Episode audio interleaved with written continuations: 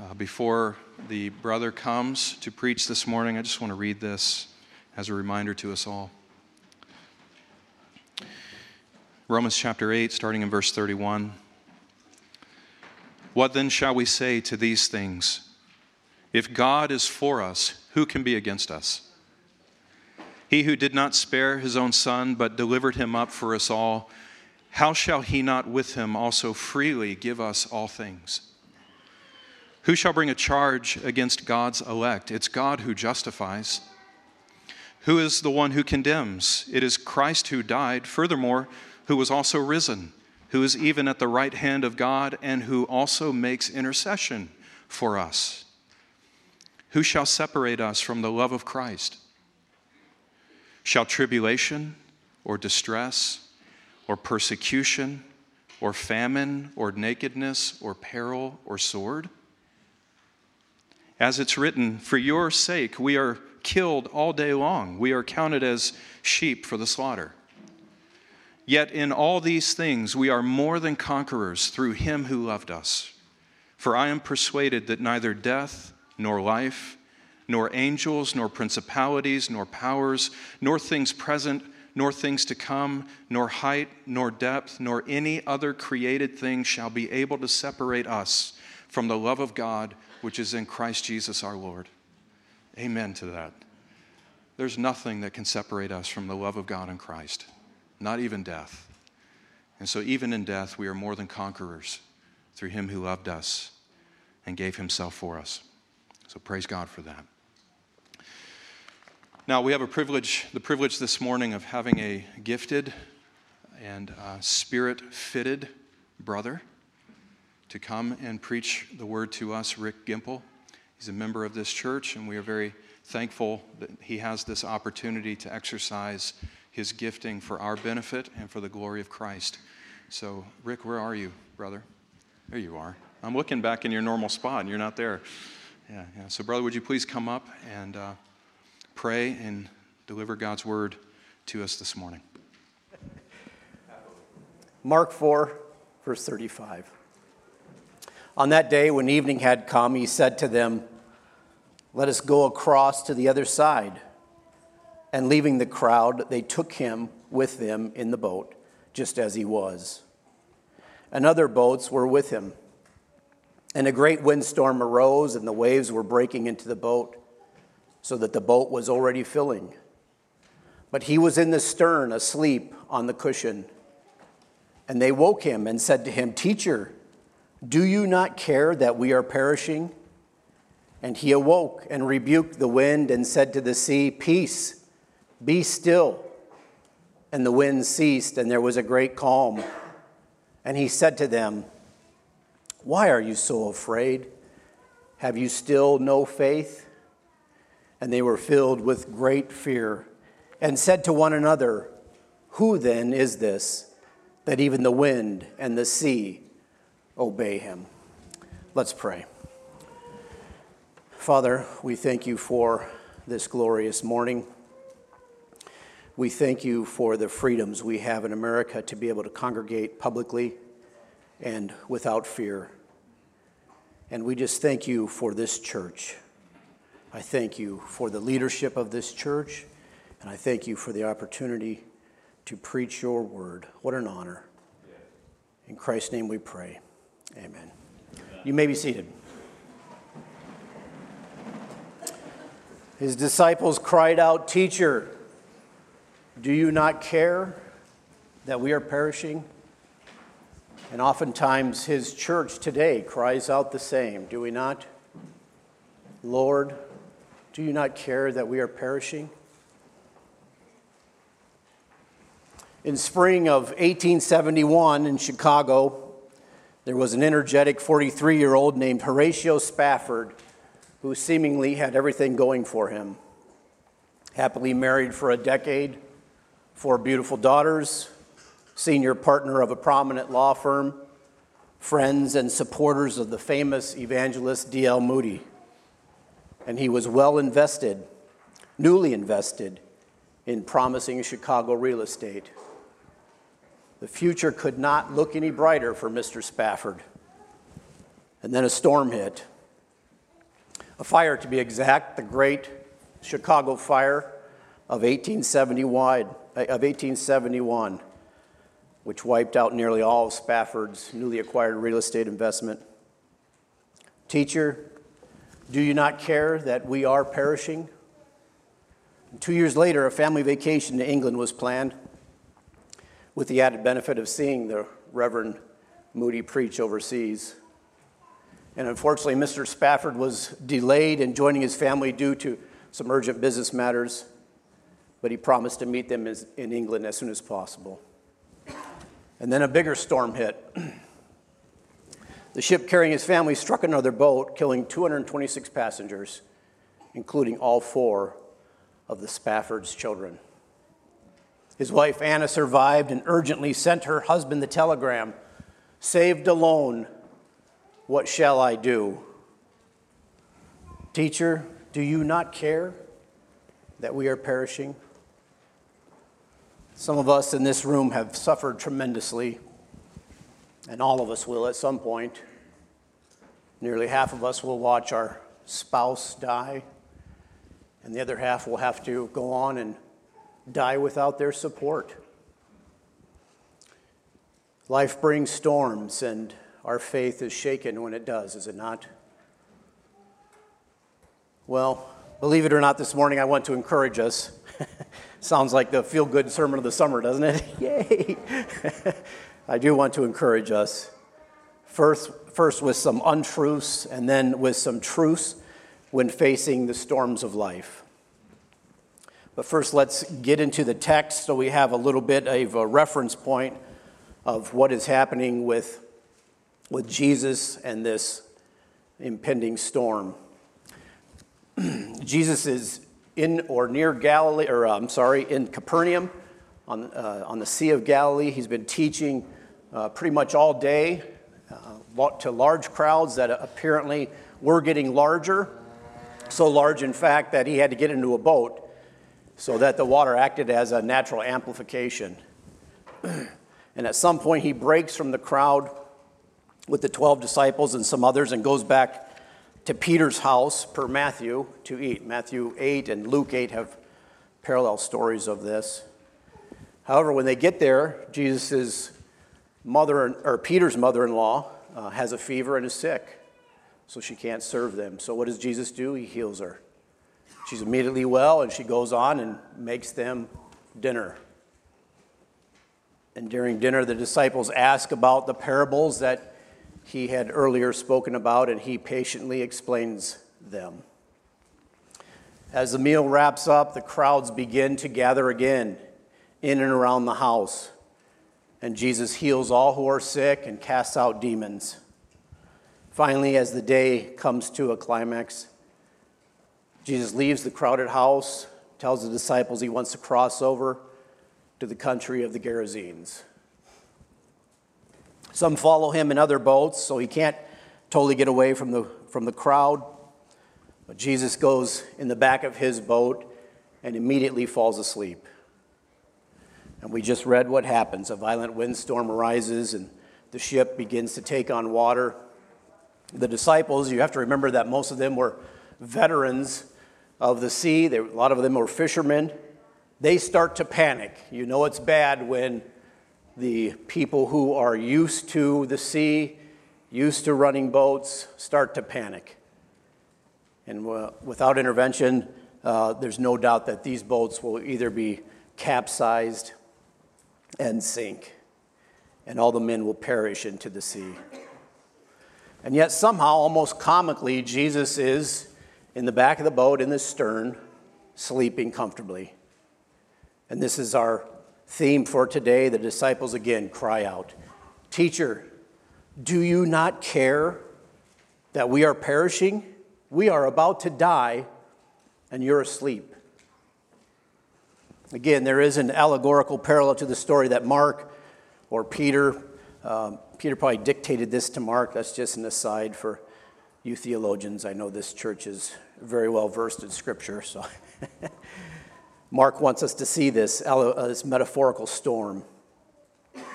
Various hardships and trials will no doubt come upon us and have come upon us. sickness, financial difficulties, career setbacks, marriage, and family problems. And as good as life is in 21st century America, we still cannot escape the storms, can we? So, why are there storms? In our gospel story, Jesus, as creator and sustainer of the universe, could certainly have changed the weather pattern, correct? Wouldn't it have been a great climax to this story if there was a gentle breeze blowing on the disciples' backs and a starry night and they're singing hymns and recant, recalling the day's events? Wonderful. But it doesn't happen like that. And in our own personal story, Jesus, as creator and sustainer of our lives, could very easily change our situations. He could heal sickness, we know that. He could have prevented that car accident. He could have drawn our spouse and our children to Him. He could have granted us that big account or promotion at work.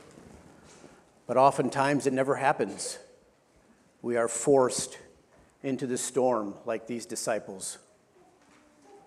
Well, thankfully, we're not alone. Misery loves company, right? The Bible is chock full of stories of hardship and trials, as we'll see later.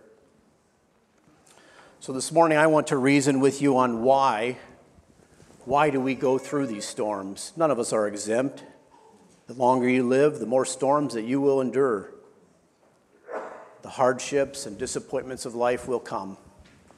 So, why doesn't Christ, our Savior, prevent or intervene more quickly during these times? And again, we cry out, Where are you? Don't you care that I'm taking on water? Don't you care that I'm perishing?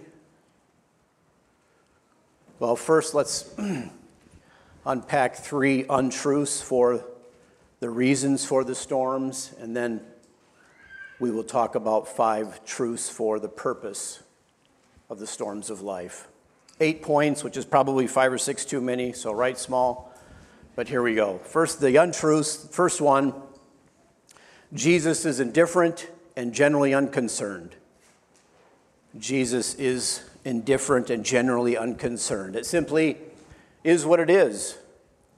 This, my friends, is what we call deism. And it was popular in the 18th century, right around the time of America's founding. And famous deists include Thomas Jefferson, Benjamin Franklin uh, John Adams. And basically, it holds that yes, there is a supreme being, and there is a God who created the universe, but he no longer intervenes. He basically is the watchmaker. He makes the gears, he sets the springs, he winds it up, and it runs. And what happens, happens. There will be disease, accidental death, fortunes gained, and fortunes lost. Everything will play out according to those laws. If bitten by a poisonous snake, you're going to die. If you fall from a high enough height, gravity will kill you. If you try to drink water, inhale water, breathe water, you will drown. Fire will cause burns and potential death. These are just the rules of life, and accidents happen. God does not intervene and is seemingly unconcerned. Well, how do we know this is untrue? Again, back to our text, verse 39. He, Jesus, awoke and rebuked the wind and said to the sea, Peace, be still. And the wind ceased, and there was a great calm. Jesus, the God man, previously inactive, indifferent, and asleep, asleep on a cushion, suddenly commands nature to rest, and it obeys him. It obeys him. Let's look at another scripture, Matthew chapter 6. This is Jesus preaching on the Sermon on the Mount. And I just want to read um, down through 31. Therefore, I tell you, do not be anxious about your life, what you will eat or what you will drink, nor about your body, what you will put on. Is not life more than food and the body more than clothing? Look at the birds of the air. They neither sow nor reap nor gather into barns, and yet your heavenly Father feeds them. Are you not of more value than they? And which of you, by being anxious, can add a single hour to his span of life? And why are you anxious about clothing? Consider the lilies of the field, how they grow. They neither toil nor spin. Yet I tell you, even Solomon, in all his glory, was not arrayed like one of these. But if God so closes, clothes the grass of the field, which today is alive and tomorrow is thrown into the oven, will he not much more clothe you, O you of little faith? Therefore, do not be anxious, saying, What shall we eat, or what shall we drink, or what shall we wear? He is concerned. This is Jesus himself. He is concerned, even down to the flowers and the birds, and how much more those of us who are created in his very image. Well, let's move on to untruth number two. Jesus cares but is powerless to act. Jesus cares, but he is powerless to act. He just simply does not have the ability to help. Just a couple weeks ago, I was I own a, a small lawn service, and we were mowing along a fence line, and about 10, 15 feet from me, this little newborn fawn, not more than 10 pounds, size of a small dog, uh, scrambled up, all legs. I mean, it was just super awkward. Scrambled up and ran along the other side of the fence line, probably 50 feet or so down the way, and tried to nestle in again into some taller grass. And, you know, this mower is, is just going, you know, hundreds of thousands of RPMs, very loud and noisy. So, of course, I ran as quick as I could. so I stopped and um, I, I, I, I tried to just nudge the mower a little closer to see what, what the thing would do, and it rounded the corner and went off into some woods. But I wanted, I really wanted to, to help the poor thing. I mean, obviously, it had probably just lost its mother in a car, uh, got struck by a car uh, either that night or that morning, and there's probably no chance of survival uh, during the night. That would be an easy meal for a coyote or a fox. And so I felt compassion. I wanted to, to help the poor thing. I wanted to nurture it to health and bring it uh, back some security of life. But I was powerless to do so. I didn't have a chance to, I didn't have an opportunity to do it. I couldn't do it. Um, the thing ran into the woods, and uh, it just wasn't going to happen. And in our gospel story this morning, Jesus seems initially powerless to act. He's sleeping, he's exhausted, totally powerless. How can he possibly make a storm of this magnitude dissipate? And likewise, again, when storms threaten our faith, and I'm not referring to the occasional time when you're at McDonald's and the soft serve machine is broken again, or when, or when one of our favorite Minnesota sports teams loses a big game. Like that never happens, right? no, I'm talking about life threatening storms, the chronic or terminal illnesses, the death of a loved one, loss of purpose, or a marriage on the rocks. It seems as if God is asleep in our lives, does it not? We pray, of course, we pray, and we believe that He is able to intervene, that He has the power to do so, but the storm, the storm rages on.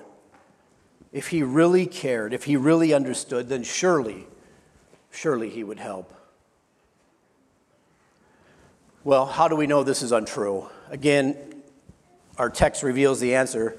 Jesus, as the Son of God, the very second person in the Trinity, does indeed have the power to intervene. Verse 41 even the wind and the sea obey him. He creates the storm. He creates the storm and the havoc and destruction that it causes, the anxiety and fear that it produces. But he also, but it also ceases. The storm ceases on his command. He orders it to stop, and it stops. There's a parallel passage of a tempest at sea in the Psalms, Psalm 107, starting at verse 23. And I like the New Living Translation's verbiage. I don't, I don't know if our computers can override that default, but the New Living Translation verbiage. Some went off to sea in ships, plying the trade routes of the world. They too observed the world's power in action, his impressive works on the deepest seas. He spoke, and the winds rose, stirring up the waves. Their ships were tossed to the heavens and plunged again to the depths. The sailors cringed in terror. They reeled and staggered like drunkards and were at their wits' end.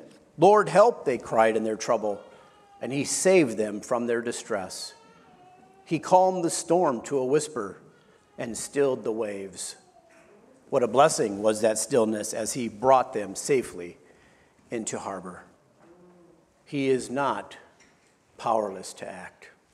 Amen.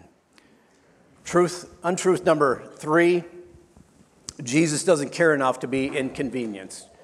Jesus just simply doesn't care enough to be inconvenienced. Another short anecdotal story. I was, my wife and I were out with our neighbors a few years ago on a pontoon ride uh, out on White Bear Lake, and he uh, was recant, recalling a story just the week before about some stranded boaters uh, that he came across that were waving him down, wanting help. Nothing uh, urgent, but just out of gas or mechanical, wanted to tow into shore, ashore, I'm sure. And he waved him off. And he said, I don't help. Almost gleefully, he told us this story. I don't want to be bothered. And then he told us, he said, Yeah, I just, I just don't want to get involved. I just generally don't help people. I don't want to be bothered. And so he wasn't. It's a beautiful Saturday night. He's out with his wife. He doesn't want to have to take the rest of the night or a good chunk of the night to tow these people into shore. It's too much of a hassle. Does Jesus care enough to be inconvenienced by our problems, to be roused from his slumber? Does directing the wind to stop and the sea to calm somehow deplete him of strength? Like the woman who was hemorrhaging blood and he's in a crowd and cries out, Who touched me? Disciples are, What are you talking about? Who touched me? People are pressing in on you from all directions. Someone touched me because I feel that power has gone out of me. It's kind of like one of those video games where you have the life source bar, and every time Jesus has to heal somebody, his life source bar is depleted a little bit. Is that what it's like? No. Calming the literal storm would just be too inconvenient and exhausting for him. After all, he went through a whole day doing just that thing and calming your metaphorical storms of life are just, they're just too much of a bother. Is that true? Well, Ezekiel 34, one of my favorite passages in all of the Bible, says otherwise. Starting at verse 11. And notice, notice all the active, not passive, he's not a passive Jehovah, all the active verbiage from Jehovah God in this verse or in this text. For thus says the Lord God Behold, I, I myself will search for my sheep, and I will seek them out. As a shepherd seeks out his flock when he is among his sheep that have been scattered, so I will seek out my sheep, and I will rescue them from all places where they have been scattered on a day of clouds and thick darkness. And I will bring them out from the peoples and gather them from the countries. And I will bring them into their own land, and I will feed them on the mountains of Israel by the ravines and in all the inhabited places of the country. I will feed them with good pasture, and on the mountain heights of Israel shall be their grazing land. There they shall lie down in good grazing land, and on rich pasture they shall feed on the mountains of Israel. I myself will be the shepherd of my sheep, and I myself will make them lie down, declares the Lord God. I will seek the lost, and I will bring back the strayed and I will bind up the injured, and I will strengthen the weak, and the fat and the strong I will destroy. I will feed them in justice. That doesn't sound like a very passive Savior, does it? Doesn't sound like a Savior who wants to be inconvenienced. No. No, we have an active Savior.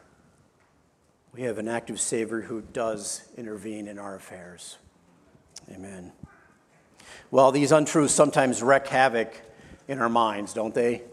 They creep into our psyche and cause us to doubt God's character, doubt his love for us and his concern for us. But we know the Bible tells us differently that he does love us and that he is concerned for us. But again, why the storms? Why not ongoing peace and tranquility? He creates the storms, He can certainly prevent the storms. He creates and commands every human cell, so why not stop the cancer cells from growing and forming in the first place. He commands Lazarus to come out of the grave and Ezekiel's dry bones to have life. So, why allow our loved ones to abandon the faith that they were raised in? God joins two people together in marriage. So, why so much discord and sometimes even hatred? Lord, don't you hear and answer our prayers? Don't you care? Don't you care that we are drowning, that we are perishing? These are all hard questions that we've asked at times, and, and there, there's no easy answer. Sometimes it's best not to, but that's not going to work out very well for a sermon. So, so let me give five quick truths, uh, five quick reasons for the purpose of the storms of our lives, and I, I pray that they will be a strength to each and every one of us. Truth number one Jesus does care and the storms reveal his character and glory. Jesus cares, and the storms reveal his character and his glory. After Jesus calmed the storm in our text, the disciples were awestruck, and verse 41 filled with great fear. Who is this that even the winds and the sea obey him? The storm was a vehicle or a means of revealing to his disciples who Jesus was and it was a clear illustration of his divinity. They had just been through that all day long with his multiple healings. He healed Peter's mother in law of a fever, he healed many that same day, cast out demons, and yet here's another clear illustration of his power and of his glory. There's a saying that the light shines brightest when the darkest when the darkness is greatest.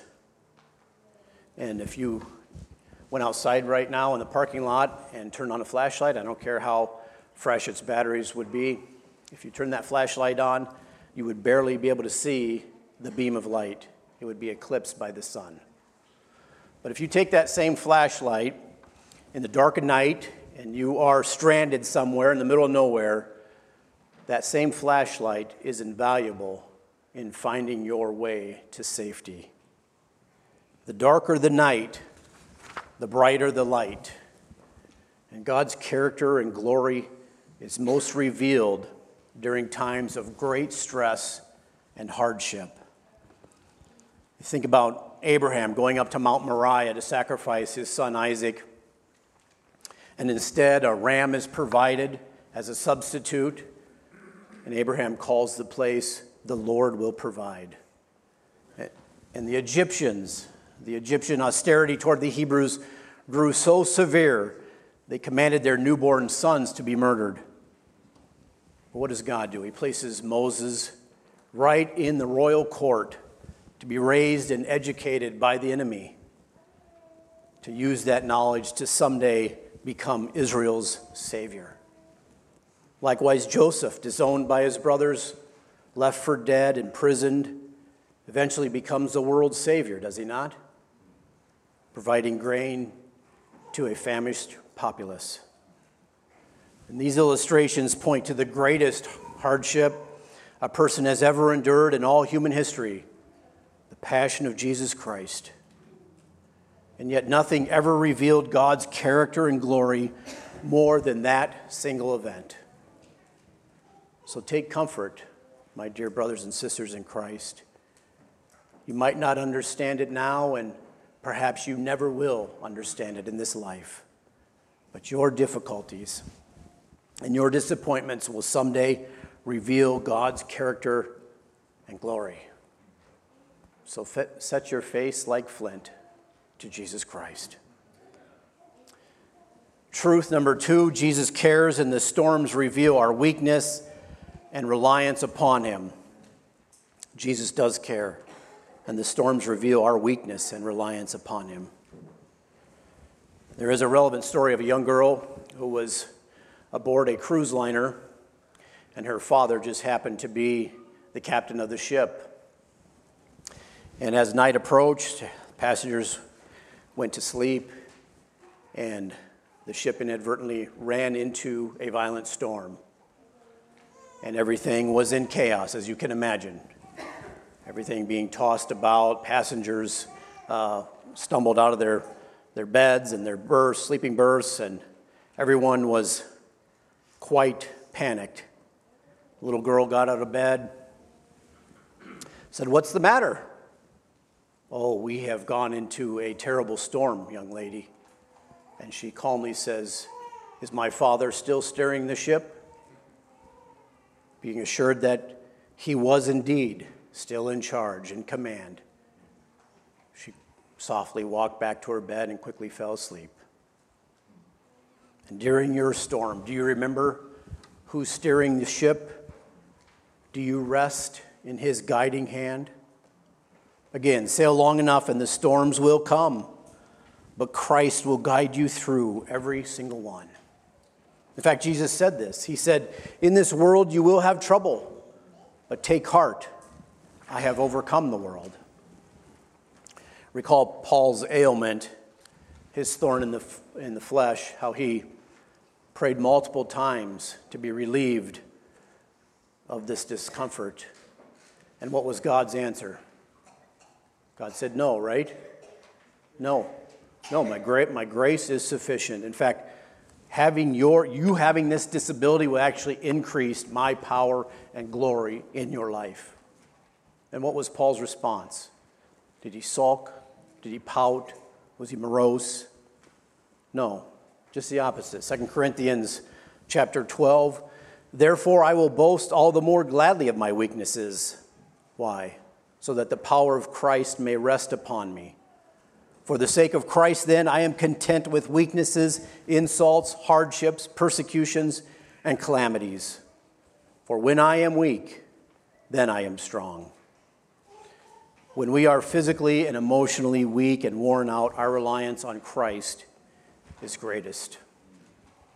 Some of you have military experience and you have gone through boot camp.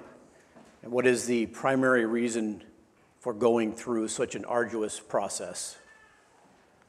To rely, to not rely on yourself, but to take command, take commands, to not question authority, right?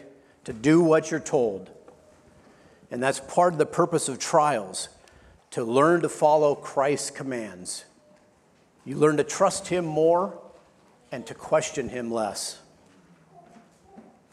Well, let's move on to number three.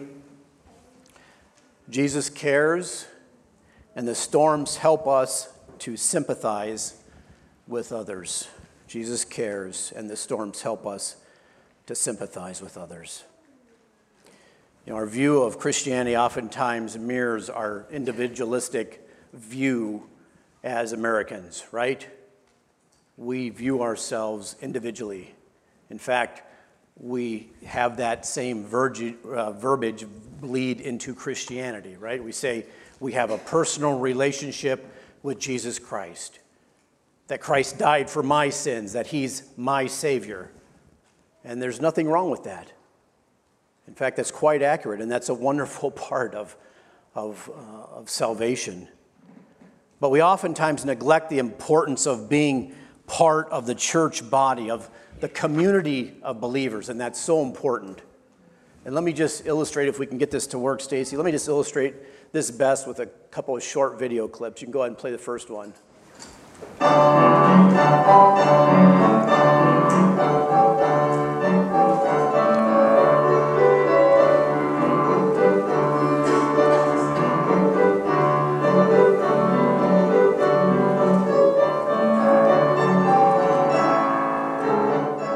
That's good.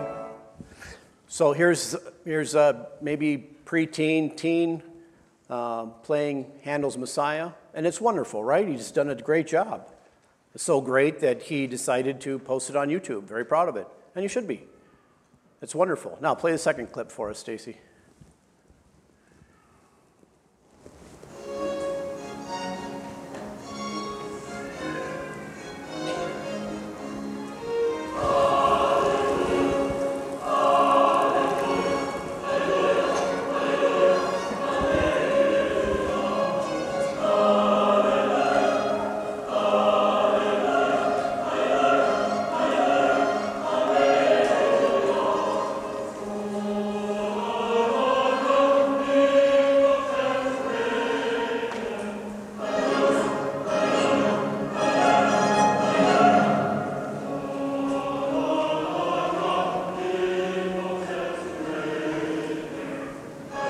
All right, that's good.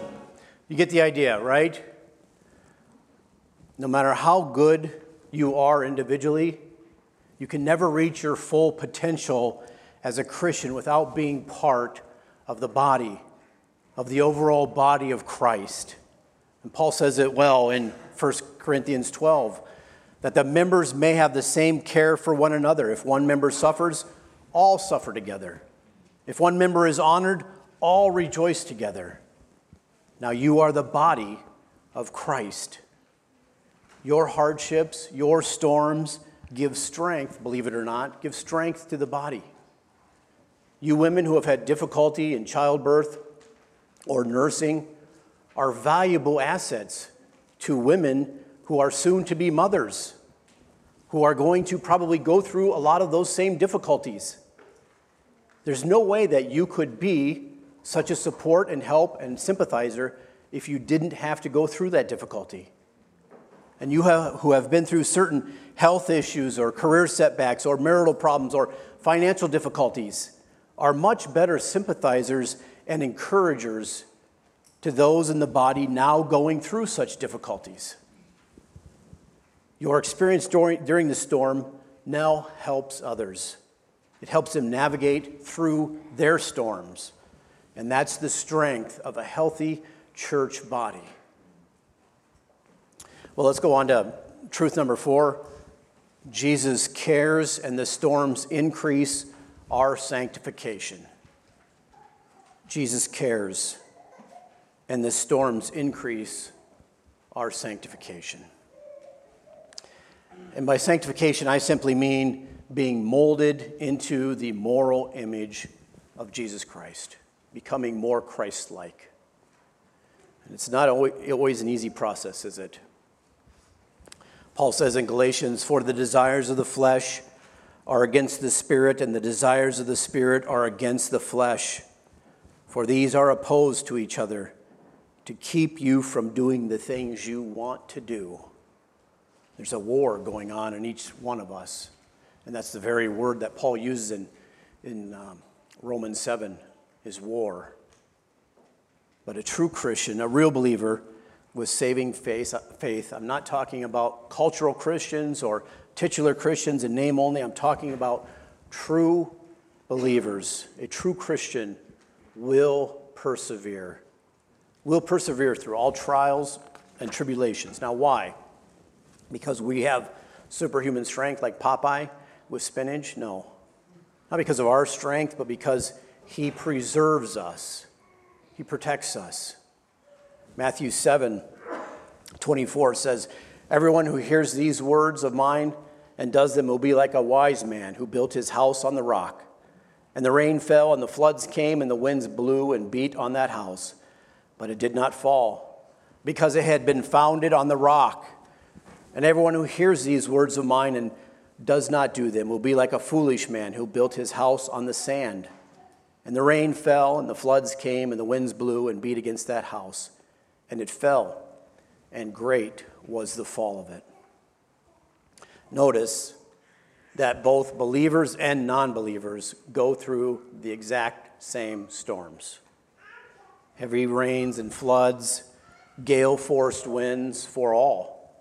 So don't come to Christianity thinking that it's going to be easy street.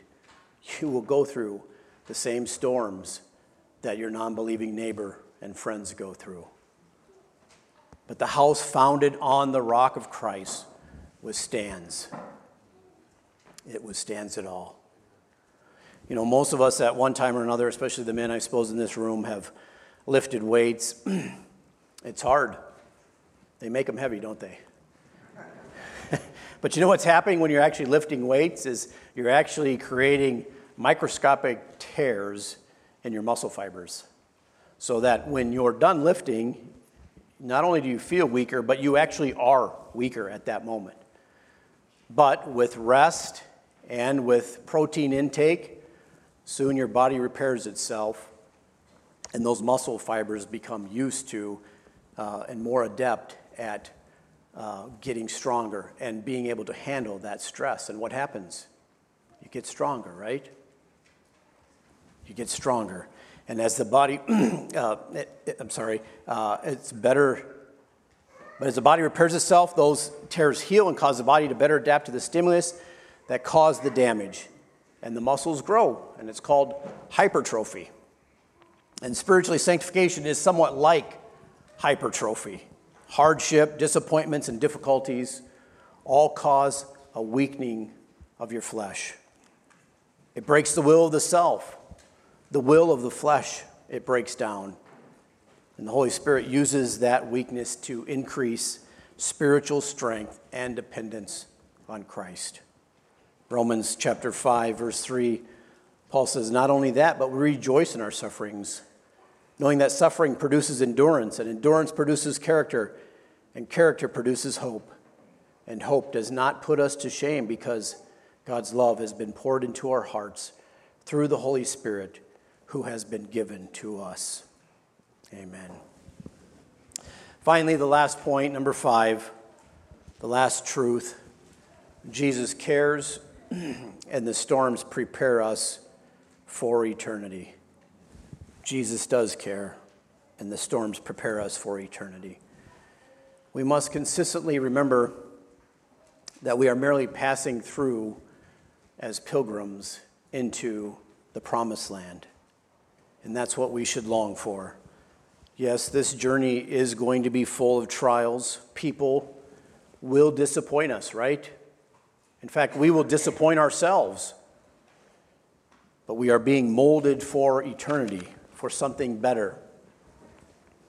And life storms, the forced course correction, so to speak, are meant for a purpose. Anyone have to deal with eradicating a patch of buckthorn? It's nasty stuff. And the older it is, the harder it is to get rid of. It, it just crowds out all native species and takes over, just runs over uh, everything else in its wake. And like buckthorn, the older our sins and bad habits are, the harder they are to eradicate.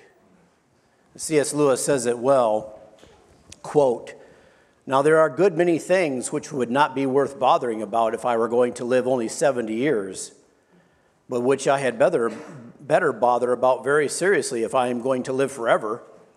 Perhaps my bad temper or my jealousy are gradually getting worse, so gradual that the increase in 70 years will not be very noticeable, but it might be absolutely hell in a million years.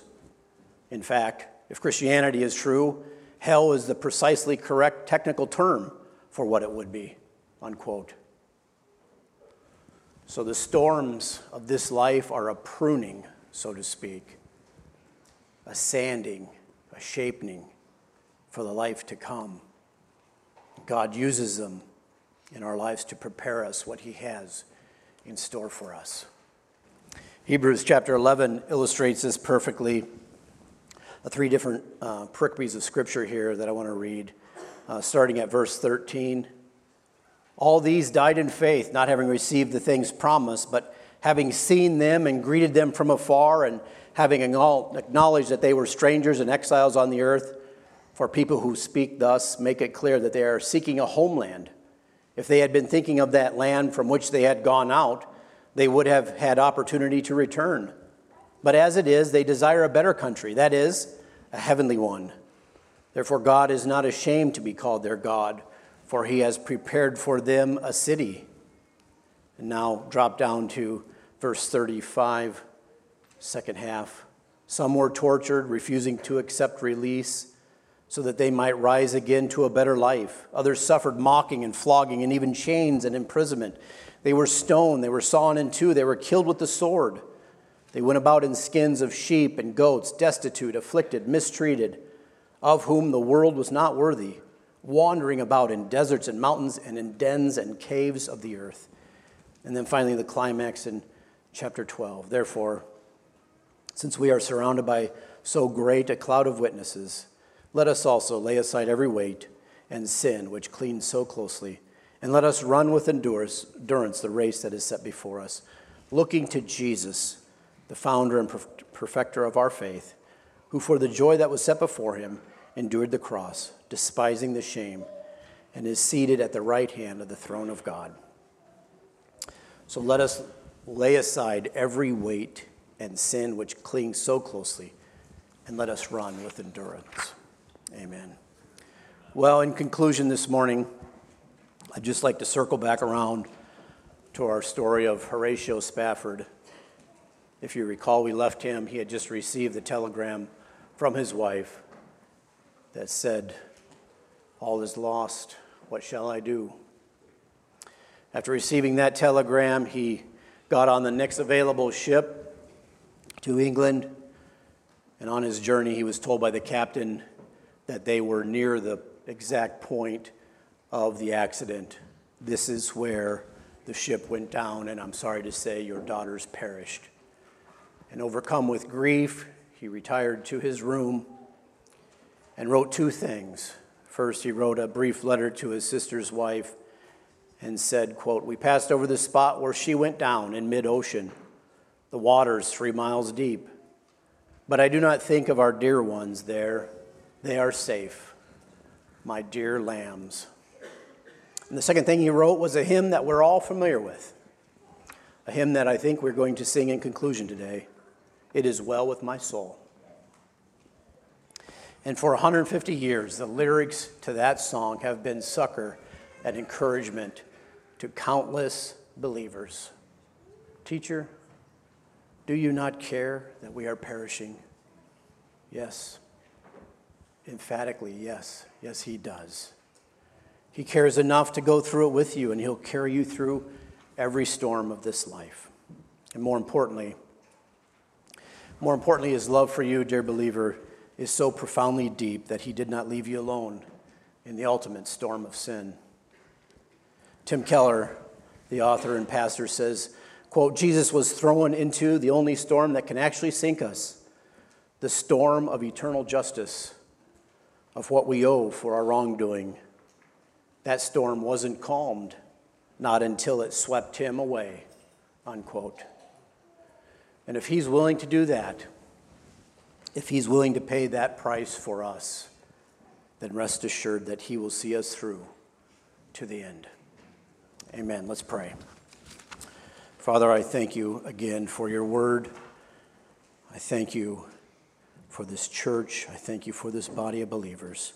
I pray that you would guide and direct us for your glory and for your honor. In Christ's name we pray. Amen. Now, hear the benediction um, from 2 Timothy, 2 Timothy chapter 4, verses 16 through 18. Paul says, At my first defense, no one stood with me, but all forsook me. May it not be charged against them. But the Lord stood with me, and he strengthened me, so that the message might be preached fully through me, and that all the Gentiles might hear. Also, I was delivered out of the mouth of the lion, and the Lord will deliver me from every evil work and will preserve me for his heavenly kingdom. To him be glory forever and ever. Amen. Amen. Amen. May you go in the peace and in the hope of that truth. Amen.